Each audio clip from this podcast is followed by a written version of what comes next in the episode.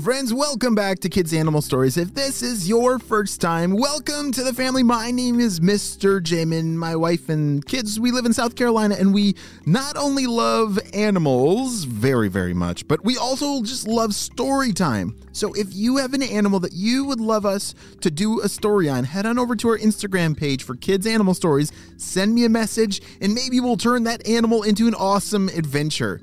Well, friends, are you ready for part two? Me too. Let's go.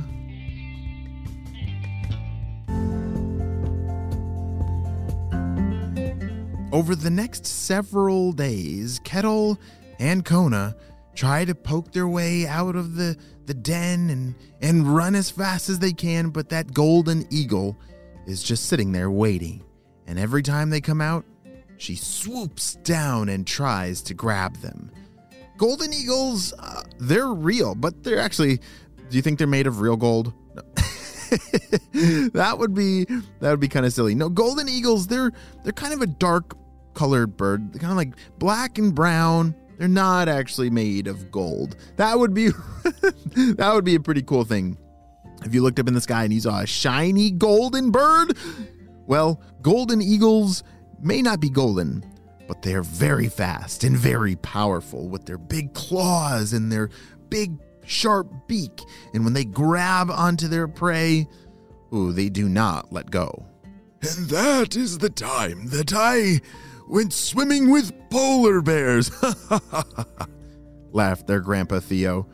Whoa, that is totally insane, said one of the pups.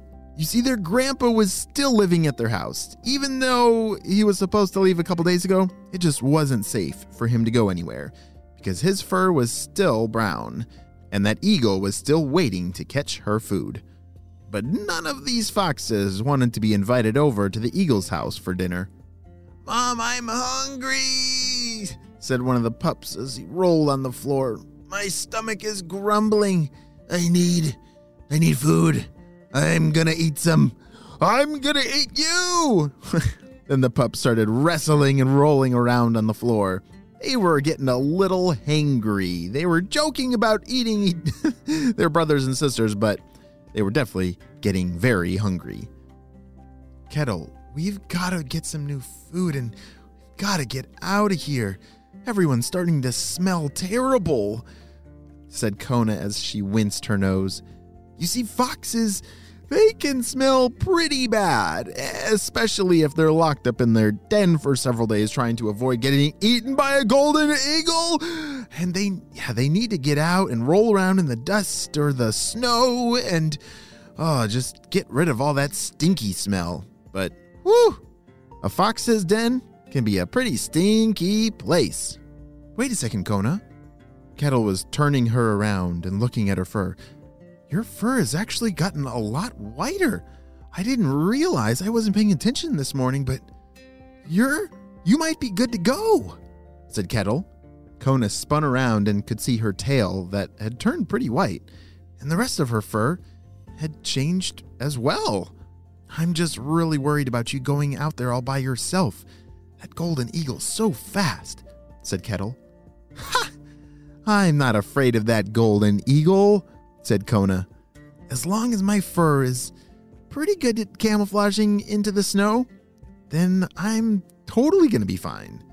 I think I can do this, said Kona. She walked over towards the door and and took a few steps out in the snow. She crept very low down to the ground. Her belly was rubbing against the snow. She started to walk very carefully. Ketil was peering out from the door. He didn't want to come out and be seen by the eagle. That would blow her cover. But he kept a close eye on that eagle, who was sitting in a, in a tree not very far away. As Kona made her way towards the ocean shore, she was getting closer and closer, and, and I think it's going to work. Her fur had turned enough white so that she could blend into the snow without the eagle seeing her. She had a long way to go, but she was determined to get food for her family. Finally, up ahead, as she rounded the bend, she could hear the waves crashing. And look at that! There was a tide pool full of little fish, perfectly sized for her whole family. And there were berry bushes too. Berries were deliciously in season right now. Just when it starts to become winter time, those berries can be the most tasty snacks for a family of foxes. As she filled her mouth with enough berries and fish that she could carry, she wandered her way back, following the same trail that she had gotten there.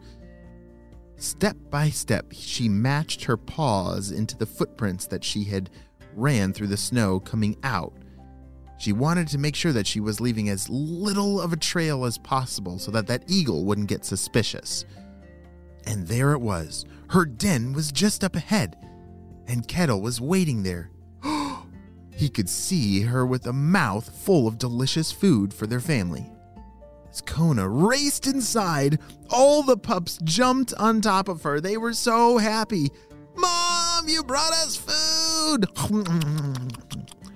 In just a few seconds, all that food was now in the bellies of a whole bunch of Arctic fox pups. As the whole family turned around, they realized that Kona was already on her way to make a second trip. The rest of the day, Kona went back and forth, back and forth, without ever being spotted by that golden eagle. She was able to go catch a whole bunch of fish and bring back a ton of berries to fill all of their tummies. And over the next few days, Ketil's fur and Grandpa Theo's fur started to turn white, and they pretty soon were all camouflaged and ready for winter.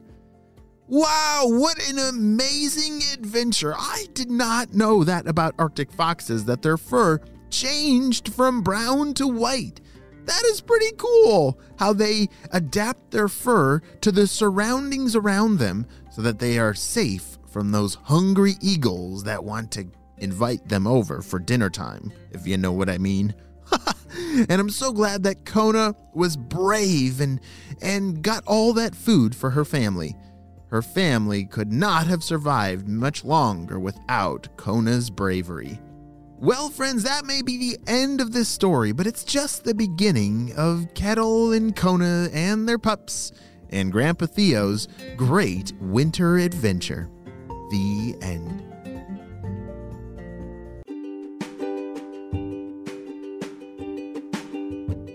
Great job, you listened all the way to the end, and it's time for some questions.